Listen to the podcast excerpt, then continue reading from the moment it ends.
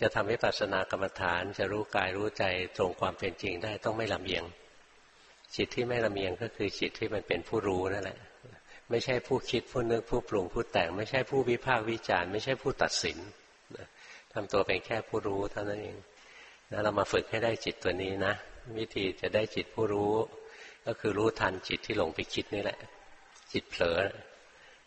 ตอนแรกพอรู้ทันว่ามันหลงไปคิดจะกลับมาเพ่ง เพ่งไปก่อนไม่เป็นไรเราก็รู้ว่าเพ่งเอา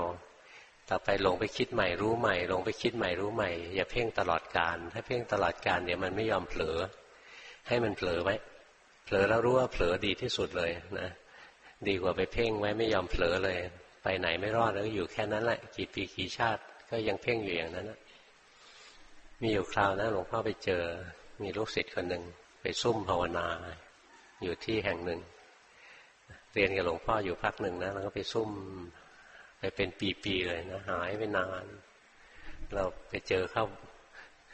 จะบอกบังเอิญก็ไม่มีคำว่าบังเอิญในศาสนาพุทธนะเรียกว่ากรรมจัดสรรไปเจอมันเข้า กรรมของมันหรือของเราก็ไม่รู้ เห็นแล้วทนไม่ได้นะไปเดินจงกรมนะเดินเราเขาบอกเรียกชื่อเขานะเรียกชื่อเขา เฮ้ยด็อกเตอร์นึกออกไหมที่ทำอยู่ตอนนี้นะเมื่อหลายปีก่อนก็ทำแบบนี้ อีกหลายปีข้างหน้าก็จะเป็นอย่างนี้อีกแหละก็เลยได้สตินะมาเจริญสติแทนงั้นเพ่งไว้นิ่งๆอะ นิ่งมาหลายปีแล้วนะไม่มีพัฒนาการก็ยังพอใจที่จะนิ่งอยู่นั่นเนี่ยเพ่งอยู่ไม่เจริญหรอก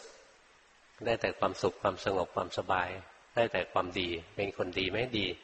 ไม่ไปเกะกะระรานใครหรอก แต่มันไม่เจริญหรอก มันเจริญปัญญาไม่ได้งั้นถ้าเราไปเพ่งไว้จิตนิ่ง ทื่อๆนิ่ง สงบหรือสบายนะไม่เห็นความเป็นไตรลักษณ์ของรูปนามถ้าไม่เห็นไตรลักษณ์ของรูปนามไม่เรียกว่าวิปัสสนากรรมฐาน